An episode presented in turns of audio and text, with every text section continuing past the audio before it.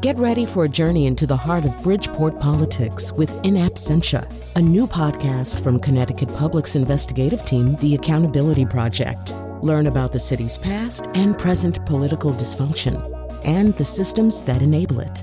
Tune in wherever you get your podcasts. Funding provided by Robert Yeager and the Tow Foundation.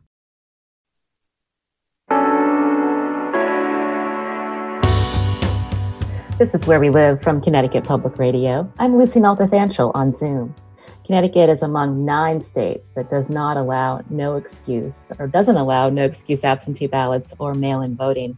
Coming up, Secretary of State Denise Merrill will join us to talk about what she wants Connecticut lawmakers to do to keep voters safe, especially if social distancing must continue during this year's elections in August and November. Now, are you a local town registrar or worker at a polling site in Connecticut? We want to hear from you. That's coming up. First, the governor's office is working on a plan to reopen Connecticut. One of the hardest hit cities is Stamford, with the largest number of confirmed COVID cases in the state. How will Stamford reopen, especially with its close proximity to New York City? Joining us now for our conversation on Zoom is Stamford Mayor David Martin. Uh, Mayor Martin, can you hear me? Yes, I can, Lucy. Good morning. I want to let our listeners know they can join us as well. The number 888-720-9677. That's 888-720-WNPR. Or find us on Facebook and Twitter at Where We Live. Uh, Mayor Martin, I mentioned that Stamford has the largest number of confirmed COVID 19 cases. At this point, uh, more than a month since the state uh, shut down, uh, how many tests does your city need uh, to be testing per week to protect its residents? And where are you right now? Well, early on, I announced um, as we were expanding a testing capacity where we were partnering with other private companies in order and using city resources to do more testing. I said I want 10,000 a week, and I still believe that that's appropriate, uh, the appropriate number, and we're nowhere close to that. Um, and the matter of fact is, the testing uh, across the nation is so disorganized and so short that I can't even tell you how many tests we're doing per week. I know that we've been able to get some testing capacity down here, and so we're expanding the testing, but uh, we're a long way away from where we need to be with testing. Hmm. So, how many drive through sites does the city of Stamford have, and do any of them offer rapid results, Mayor Martin? Well, we have a drive-through site with Stamford Hospital. We have a drive-through site that we partner with Murphy Associates at our one of our parks, Cummings Park. We have another um, person that we um, partner with, but it's not drive-through. And then we had another drive-through site that we had at West Hill High School, but we've shut that down. And instead, um, this last weekend, we started going to the places where we know that the coronavirus was. So we had three um, you know, we're going to bring the testing to you. And um, we had lines um, on Saturday afternoon of, you know, I, I don't know how many tests were done, but when I was there, you know, we had close to 100 people lined up um, wanting to have testing done. When you say that you're going to where people need to be tested, does that mean nursing homes or tell me a little bit more about this? Well, so early on, um, I announced that we were testing all of our first responders. That's fire, police, the people that run the 911, and of course our ambulance service. And we've tested about 550. We haven't gotten to everyone for a variety of reasons. And we discovered about 20 more cases of coronavirus where people were asymptomatic. That is, they had no symptoms, but they did have the virus. And of course, knowing that we're able to help protect them and their family and their fellow workers, but also protect the public. So that was first on the list. The next thing was we went to the nursing homes and assisted care and we made an announcement of whether they have testing capacity or not we now have been able to establish some a little bit of testing capacity and so we offered to test all of the employees at nursing homes and assisted care facilities and that is in progress now and some facilities have taken full advantage of that. And as you might expect, some are a little bit slow to respond. It may be that they have their own testing. The last phase of this is that we've been able to finally get through to get some data so that we can actually see the cases that are occurring by address. And in addition to the nursing homes and the assisted uh, senior care facilities, which of course you could guess at, um, and where we had some data, we now know specific addresses in Stamford, and they tend to be um, certain apartment buildings. And we are now bringing the the testing capacity to that location and saying to every resident in that building, as far as I'm concerned, you've been exposed. If you're in this building and we have a half a dozen cases or we have 10 cases in this building, and we are coming to that building and we have the nurses and the doctors and um, we register ahead. But even if you don't register, you still come and we'll figure out how to get it done. And if you don't have insurance, we'll get you insurance. And if we can't get you insurance, we'll still do it for free because this is a public health advantage to find out who it is that's been um, infected and to find those people who may be asymptomatic but in fact don't realize it. It's not necessarily their fault, but they might be spreading the disease until we find out they're positive, and suddenly, you know, the the, the behavior changes. But that how that's how we fundamentally stop this disease. It isn't just through the contact tracing. It is when you do the contact tracing, are you testing the people that have been exposed? And so you can identify where this thing is spreading and put a stop to it. When you talk about uh, certain apartment buildings that you're going to and having people uh, tested, are these uh, demographics in terms of are they older residents or are they these people throughout your uh, city that are getting this uh, coronavirus? They tend to be larger apartment buildings where they um, may not be the richest apartment buildings in the world. They tend to come from the middle socioeconomic strata and the lower socioeconomic strata. Um, it's not that they are older. And what we're finding is the spread of coronavirus doesn't care about your age. The fatalities do. And if you're over 70 years old and you get coronavirus, and if you have other comorbidities, then you are definitely um, at risk of a fatality or a serious, serious battle with this terrible disease. Um, if you're younger, you still get it and you can still spread it. And so the incident rates, you know, at least what I've seen so far, and I'm not claiming to be the, the doctor, the incident rates um, seem to be um, broad based, but they do tend to run in the minority communities and the lower socioeconomic communities. Um, but the fatalities are if you're over 70, um, you're going to have a battle with this and you are seriously at risk. So, what we were doing is we weren't, we um, first were targeting the assisted care facilities that are primarily seniors. But now we're moving to this is where the virus is. This is and, and I don't really care if who's who's there in terms of their ethnic or their socioeconomic or their demographics. This is where the virus is. Let's go there and make certain that we can test everyone there. And the outpouring of people um, at the facilities that the, that we went to last Saturday um, really showed that they are responding to the fact that tests are now becoming available, or at least for us, some capacity of tests are becoming available so that we can help them through this pandemic. You're hearing Stamford Mayor David Martin here on Where We Live. He's joining us on Zoom. I'm on Zoom today as well. You can join us too, 888-720-WNPR. That's 888-720-9677 or find us on Facebook and Twitter at Where We Live. You know, I started off this segment, Mayor, talking about Stamford having the largest number of confirmed COVID-19 cases. How much of that uh, plays into the fact that you're so close to New York City, which has been the epicenter of uh, this disease in this region?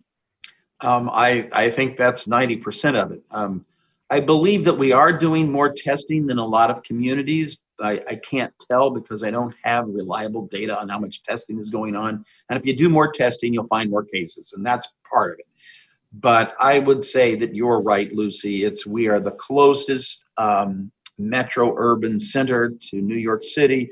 We have over 30,000 people getting on and off our train station every day. Well, not now, but was before. And um, we have, have a large um, socioeconomic community that is ri- at risk. And you put those three things together, and we end up with a lot of cases and a lot of fatalities. In fact, I think as of Saturday, we had identified 142 fatal- fatalities. And, you know, it, it's a statistic in aggregate, but at an individual level, you know, it's it's a loved one, it's a parent or a brother or a son um, that's lost their life to this disease, and it's tragic. It's absolutely tragic. Um, but what we're seeing, at least with the data that I'm seeing, is that we've got the most cases on a per capita basis. And guess who comes in really close? It's the towns that are just a little bit further away from New York. Um, Norwalk and Danbury and Waterbury all are reporting high incidence of positive cases per capita.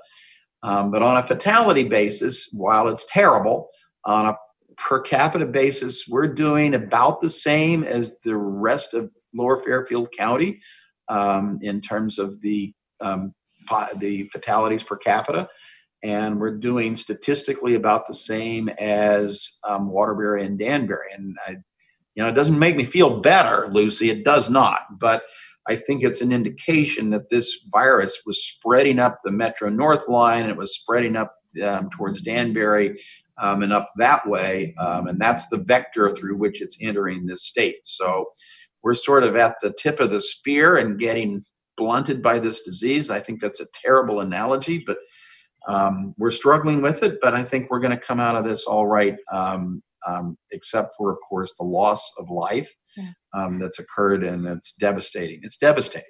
Well, Mayor, I have to ask. We hear uh, that you know Connecticut Governor uh, Ned Lamont and others are talking about reopening the state in phases. You know, what's your take in terms of the fact that you know you said at the top of the show that you don't even know how many tests are really uh, being given uh, per week. Uh, you have people that are still uh, getting this this disease, and some are dying in Stamford. You know, how confident are you that your city will be able to open, reopen in the next month or two? And what's your take on the governor's reopening plans? Well, the, I think the governor is is mostly in the right direction, and if if we can get mostly in the right direction during this pandemic, that's pretty damn good. Um, that's that's a technical term, Lucy. Um, you know, we are having the trend down in total hospitalization, so that's a good thing. But having said that, um, as of I think it was Saturday, there were more than 500 hospitalized in Lower Fairfield County. That's still more than double what it was one month ago. So the trend line is down, but it's still very high. In Stamford, I think our seven day moving average is that we still are reporting about 25 new cases a week, but it is coming down. And now that we're beginning to isolate where the coronavirus actually is, I think we're better able to deal with it. Um, we did not close our parks. We did not close our beaches in Stamford like many communities did.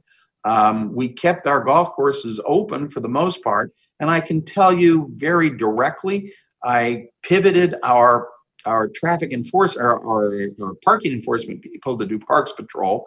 And for 98, 99% of the people, it was not an issue. And I saw hundreds, thousands of people walking through our parks or jogging in our on our trails and um, observing social distancing. That's not where the disease was spreading. So at least that for us, we've got our tennis courts open, we've got our our um, golf courses open.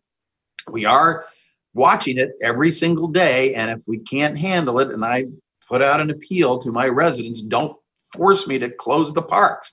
Um, I did have to take the basketball hoops down, and for a while we had the tennis courts shut down. I had to take the nets down. Um, but in terms of reopening, I think the critical thing is these small businesses, particularly in Stamford, we had a very robust small business um, um, environment down here. And I, I think that by May 20th, inching forward is probably the right thing, but I do call it inching forward.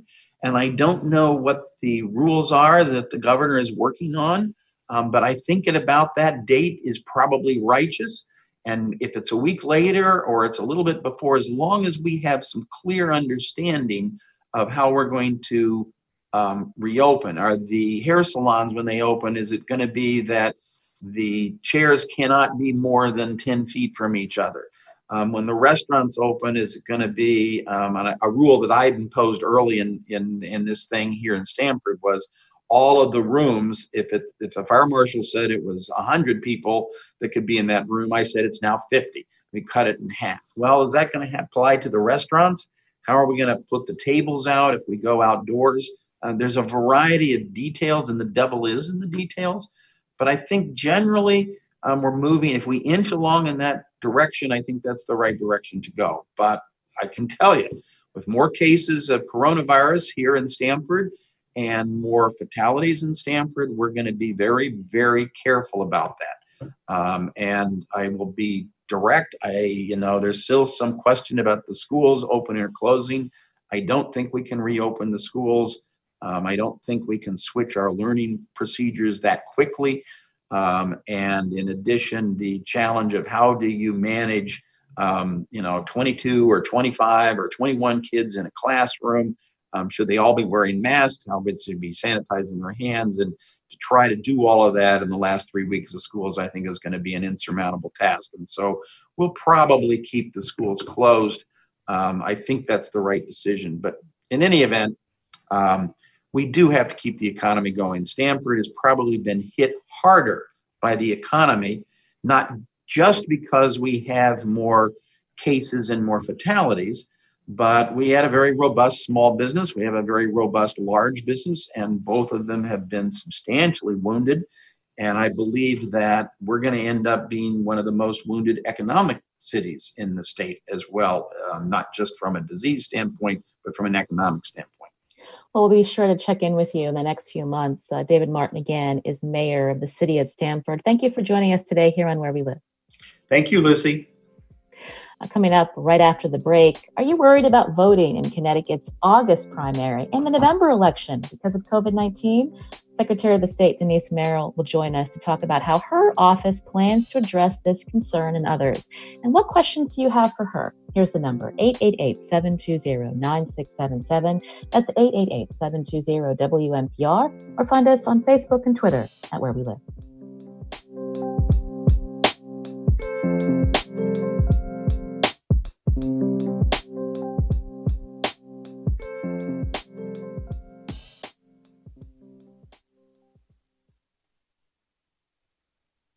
This is where we live on Connecticut Public Radio. I'm Lucy Nalpathanchil on Zoom today. Now, the governor moved Connecticut's presidential primary a couple times. Now, the date's August 11th because of safety concerns at the polls during the pandemic. No one knows if those concerns will still be top of mind later this summer.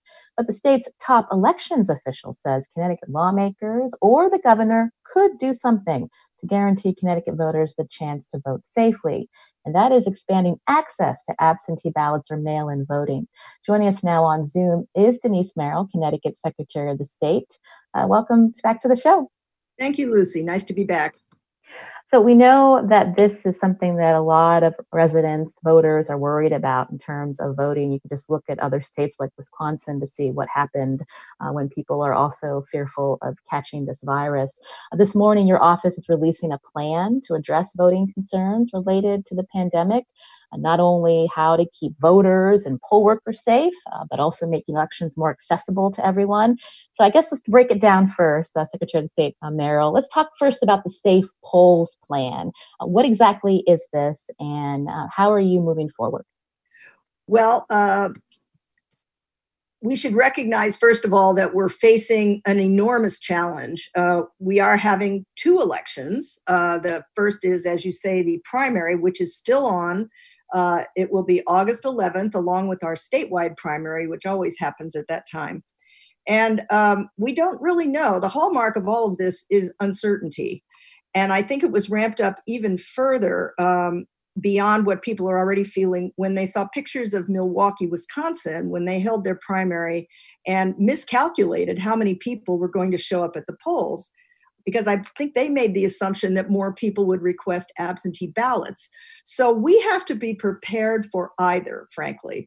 And we don't know where we're going to be in August, much less in November for the general election. There are, of course, predictions that we may have a resurgence of the virus by then.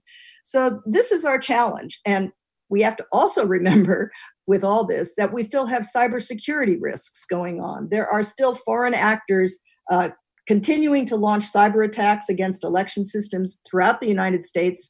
Connecticut's no exception. And so we have to deal with our cybersecurity risks as well. So, uh, fortunately, we were able to get um, some federal funding, uh, thanks to our federal delegation, to help us deal with this one time situation. And I really want to stress that this is a one time situation, we hope, uh, and that the plan I'm launching is really specifically to deal with the primary and the general election in the fall. So, our first priority is to secure the polling places. Uh, because this is why people are fearful of going to the polling places because of what they saw in Milwaukee and a very real threat that, particularly if you're over the age of 65, uh, if you're in certain risk categories, you don't want to risk your health, and no one should have to risk their health in order to vote. So that's our first priority is to secure the polling places, and that's what our Safe Polls plan will do. It will uh, have the municipalities come forward with a plan to uh, adjust polling places if needed. We will help them get uh, cleansing products, safety products, and make sure they have an emergency plan should anything go wrong, and a number of other ways we can help the towns with the federal funding to make the polling places secure. There are uh, 800 polling sites in Connecticut, is that right? Uh, somewhere around there. And yes, we will be able to adjust those if necessary. Some of them are very small. I mean, the problem in Connecticut is that um, we have 169 towns, all very different from each other. Some have about 50% of them only have one polling place, but sometimes that won't be a, a big enough spot to be able to, um, you know, take care of social distancing and all the things we've been told to do through an emergency order. So uh, we will allow towns, uh, if they plan ahead, to move polling places in some instances will be very cautious about uh, canceling polling places. You saw what happened in Milwaukee. Uh, so, particularly in urban areas, I think we'd be cautious about eliminating polling places. Mm-hmm. But yes, that would be part of the plans the towns would submit. You mentioned this plan a couple of times that all municipalities will have to submit to your office.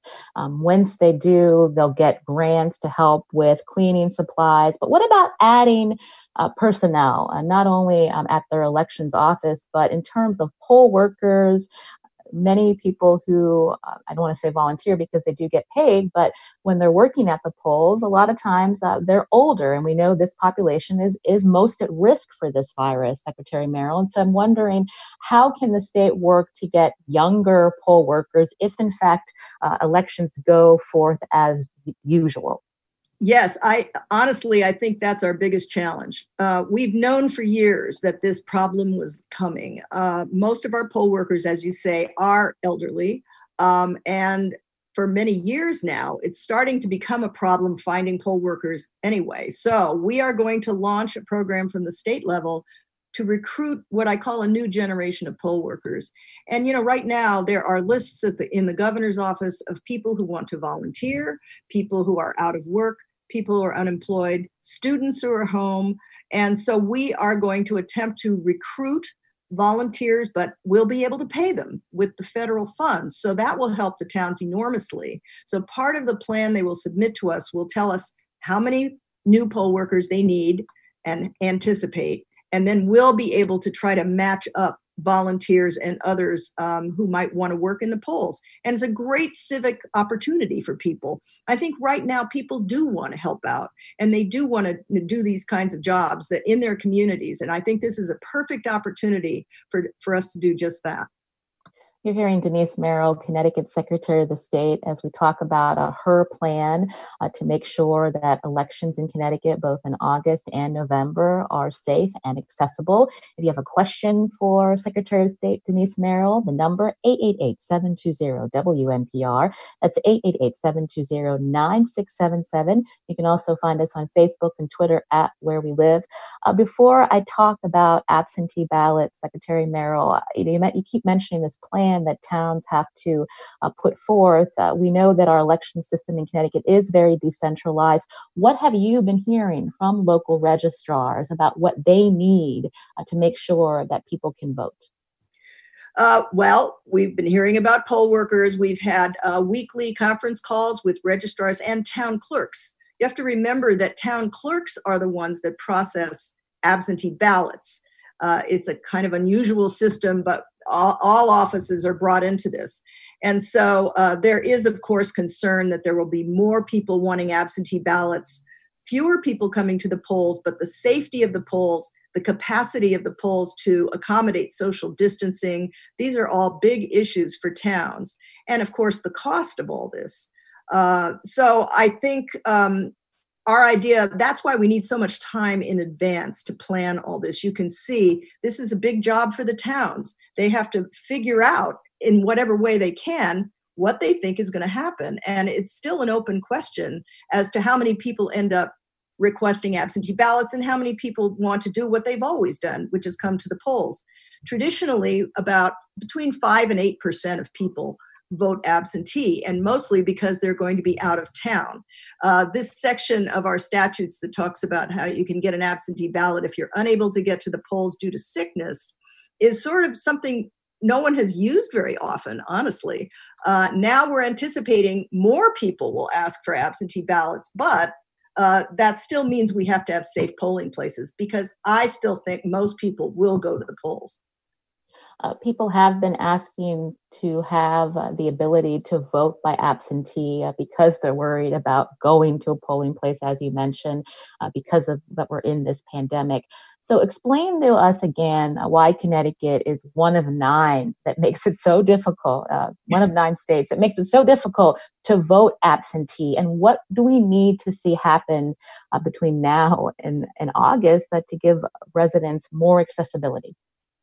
Well, um, first, uh, you know, I have to explain this again, and it is kind of complicated because Connecticut is one of only, I believe, now two states that have provisions for absentee ballots in the state constitution, which is very difficult to change, very long process. It has to be uh, voted on by the General Assembly as a constitutional amendment. Then it has to go on the ballot, and everyone in the state would vote on it. So obviously, we cannot turn on a dime with the state constitution. So those provisions, ironically, I think were put in in the 1818 Constitution in order to liberalize uh, uh, voting. At that time, there was no provision for voting except in person at your town hall, and so um, so it's been in place all these years through two constitutions, and um, so far it's it's still in place. No one ever anticipated a pandemic and so now we have to work with that. There's also a statute uh, that regards, you know, how you can get an absentee ballot, who would qualify. The statute is somewhat more limiting uh, than the state constitution. And so we're trying to work with these definitions to be able to enable voters, as I said, not to have to choose between their health and their vote.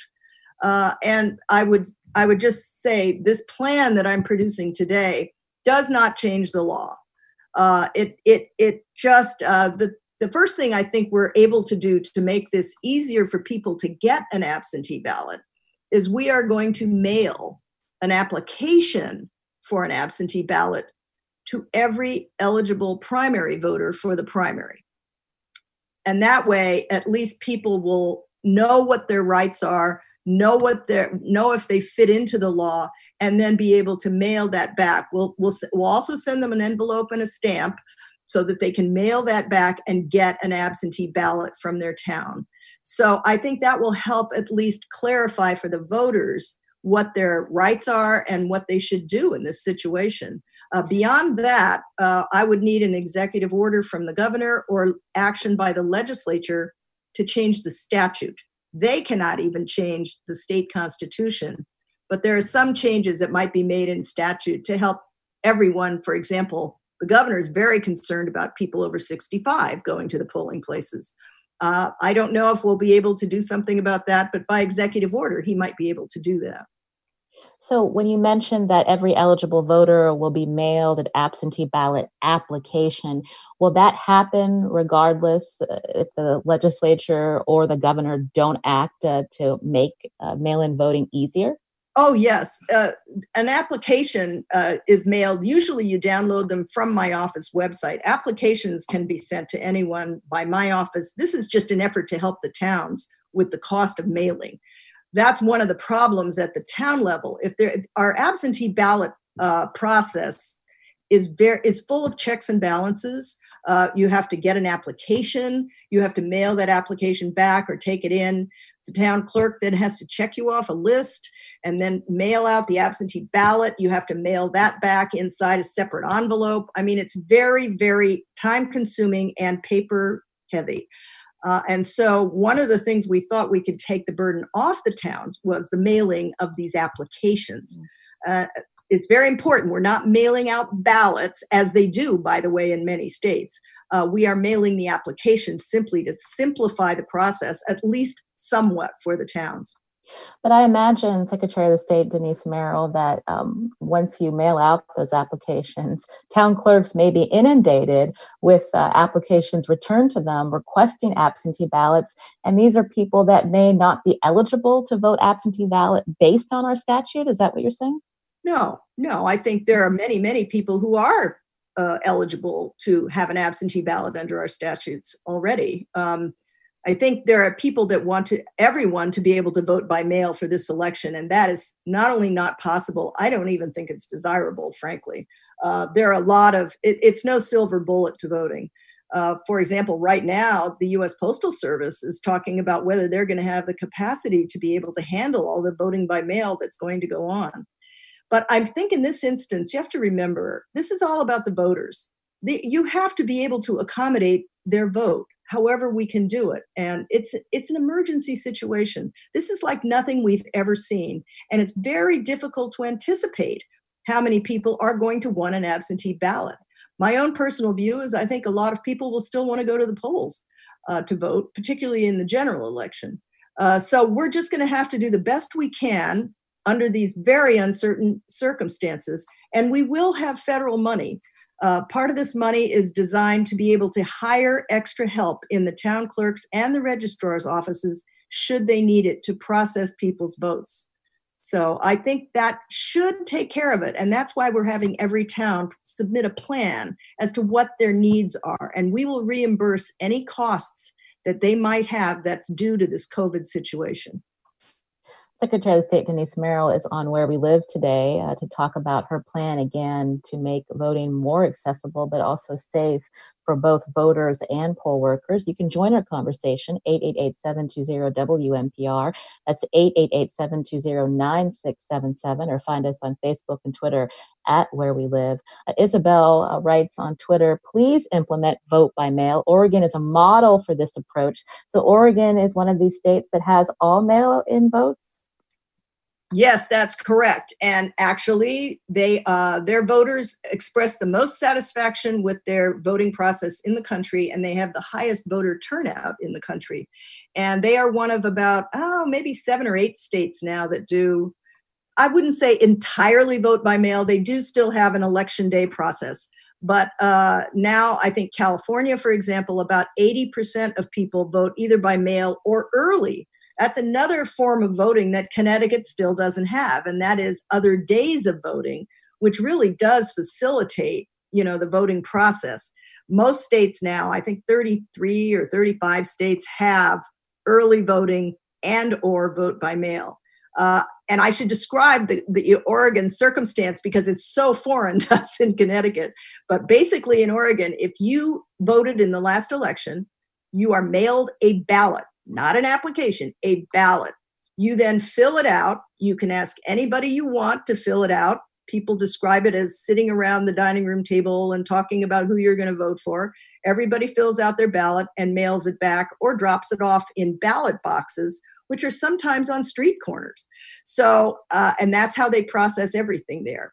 Now, I will say we could not do that right now, even if we wanted to. Um, they have a lot of processes. Tech, technology has helped them. Uh, they have ways of checking signatures, for example. I know there's concern in Connecticut about would there be fraudulent ballots floating around. Uh, they have uh, a signature checking process. They have uh, technology that helps uh, process the uh, the ballots as they come in. They have uh, machines that open the ballots, flatten them out, make copies, and all that. So we have not developed any of that because we have never gone that direction in Connecticut.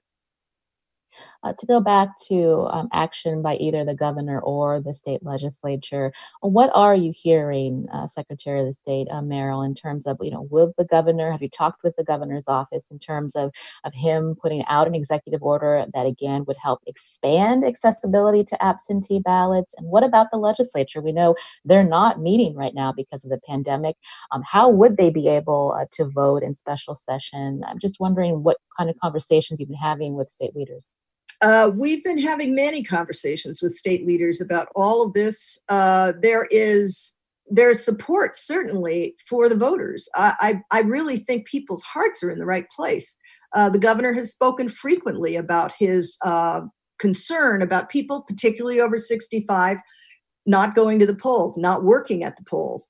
And so we're we're just all trying to work within the law to figure out what we can do to define this in a way that would include uh, those those people should they choose to want an absentee ballot. That's the other factor. We the human factor here we don't really know uh, how that's all going to work out. And i would go back to the milwaukee example. It was interesting because uh, they assumed they'd have a lot of absentee ballots. They closed something like three fourths of the polling places in the cities. And then what happened was apparently the absentee ballots didn't get in in time, and a lot of them were left in the US Postal Service offices and never got delivered. So they ended up having uh, huge numbers of people come out to vote in person.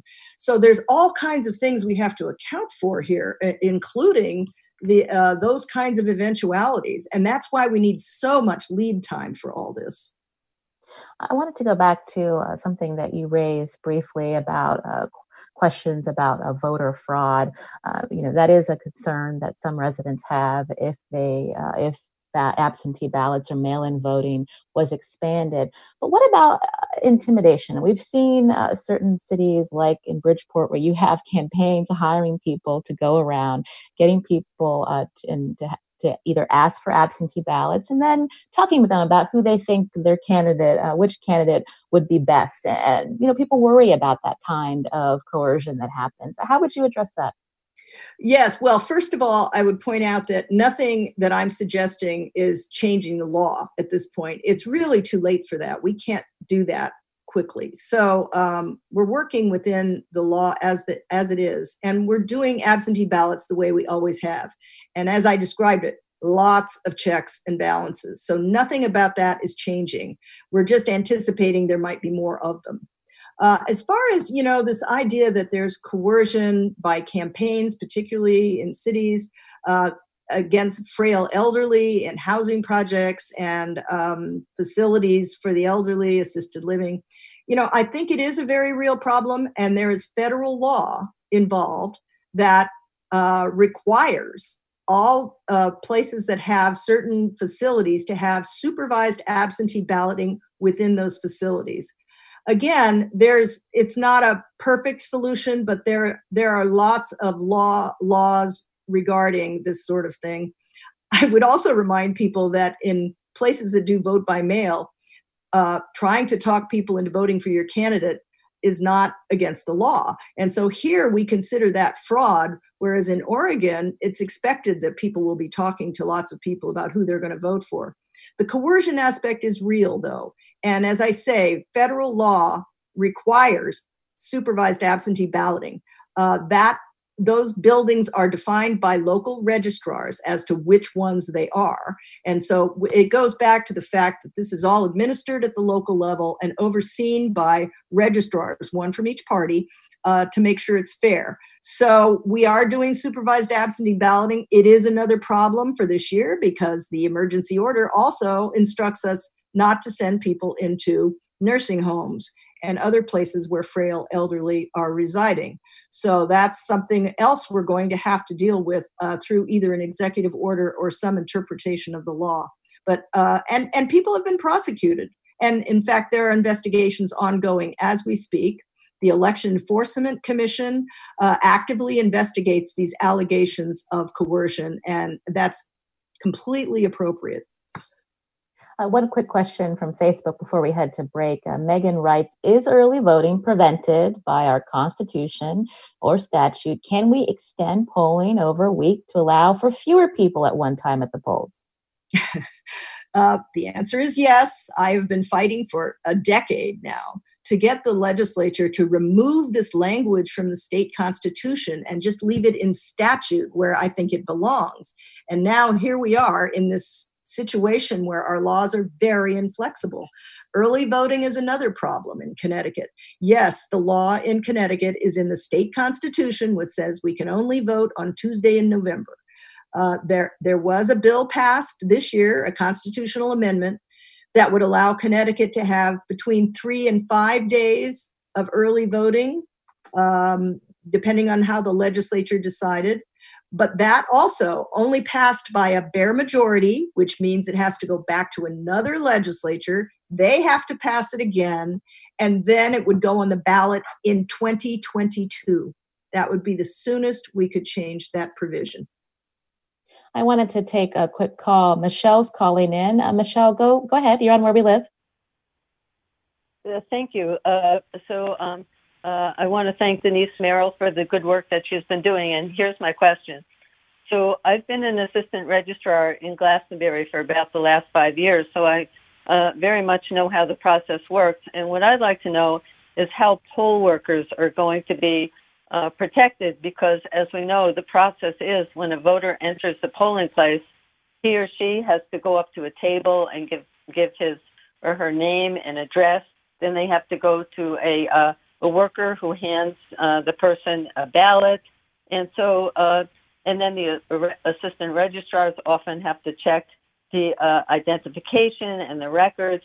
And so I don't quite understand how there's going to be social distancing uh, between the voters and the poll workers. And my other question is about um, same day registration, which we will have during the uh, November 3rd um, uh, presidential election. And that, again, uh, is a very involved and complicated process in which poll workers become, come in direct contact with people who want to both register and vote on the same day. So, what are the protections for poll workers? Thank- you. Go ahead, Secretary of State Merrill. Uh, yes, that's part of our Safe Polls plan. We will be purchasing with the federal dollars protective equipment for all poll workers in all towns and cities. Uh, we will also impose and make the towns impose the social distancing by keeping voters themselves six feet apart as they stand in line, which means we may have to move some polling places to bigger areas where there is room to do that. Um, as far as the actual contact, uh, poll workers will have gloves. Uh, we will uh, be purchasing uh, pens so that everyone can have their own marking device as they come into the polls and won't have to use one that's been touched by someone else. But the, the caller is correct. Uh, we can't eliminate every contact it'll be more like what you're going through in grocery stores and other places. But I believe the poll workers themselves will be pretty pretty well protected if we can manage to get all this protective equipment. And fortunately, we have the dollars to be able to purchase all that. So that's very, very fortunate.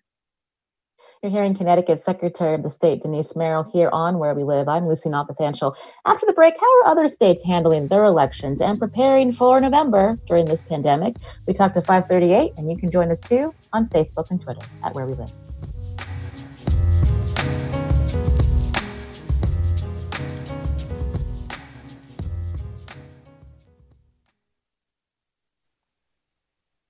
This is where we live on Connecticut Public Radio. I'm Lucy Nalpathanchil. I've been speaking with Secretary of the State Denise Merrill to talk about the elections coming up in Connecticut. And joining us now by phone is Nathaniel Rakich, elections analyst at 538. And Nathaniel, welcome to the show. Good morning. Good to be here. So we were hearing uh, Secretary of State Merrill talk about how complicated it is in Connecticut. I'm wondering how other states have been handling this question of expanding absentee ballots, especially in this pandemic. What can you tell us? Yeah, so you know, because we have this uh, extremely um, kind of balkanized system of election administration, where the federal government doesn't run elections, but the states and within the states, the you know localities do. Um, every state is basically doing something different. Um, you have states like Connecticut that are sending uh, absentee ballot applications to voters. Um, you have states, a couple of states are con- kind of gone, they've gone the whole way and are switching their upcoming primaries to entirely vote by mail elections. So uh, Nevada, Montana, those are two states that are doing that. Um, you have some states that are doing even less than Connecticut is doing. So, for example, um, there was just a primary in Ohio where uh, they didn't send voters ballots, they didn't send ba- voters applications, um, but instead they just sent voters postcards on how to uh, request a request for a ballot essentially. Um, uh, and you know in in actually in ohio um, they don't even uh, allow ballots to be requested online. And so as a result people basically had to write in to get a form sent to them, and then they had to send that form in, which of course was this multi-step process that resulted in uh, many people uh, not getting their ballots in time in order to vote. Um, in addition, obviously, the in-person voting element of things is being scaled back, although that can happen either in conjunction with expanding mail voting or independent of it. Um, so, for example, some states are consolidating polling places, like next door Rhode Island.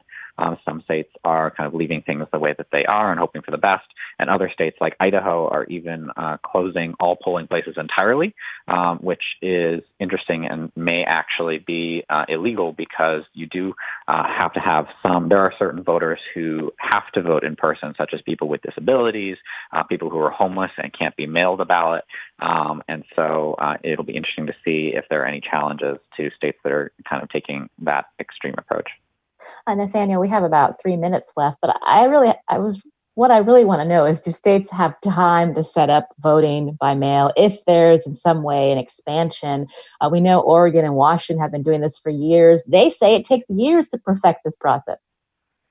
Right, exactly. Um, so I wrote an article for my website, 538.com, um, where I looked at how prepared states were, and the vast majority of states are states like Connecticut, where you know maybe only five percent of voters uh, voted by mail in past elections, and it's really hard to kind of build up the infrastructure, especially on a short time frame, to vote by mail for all the reasons that the secretary said.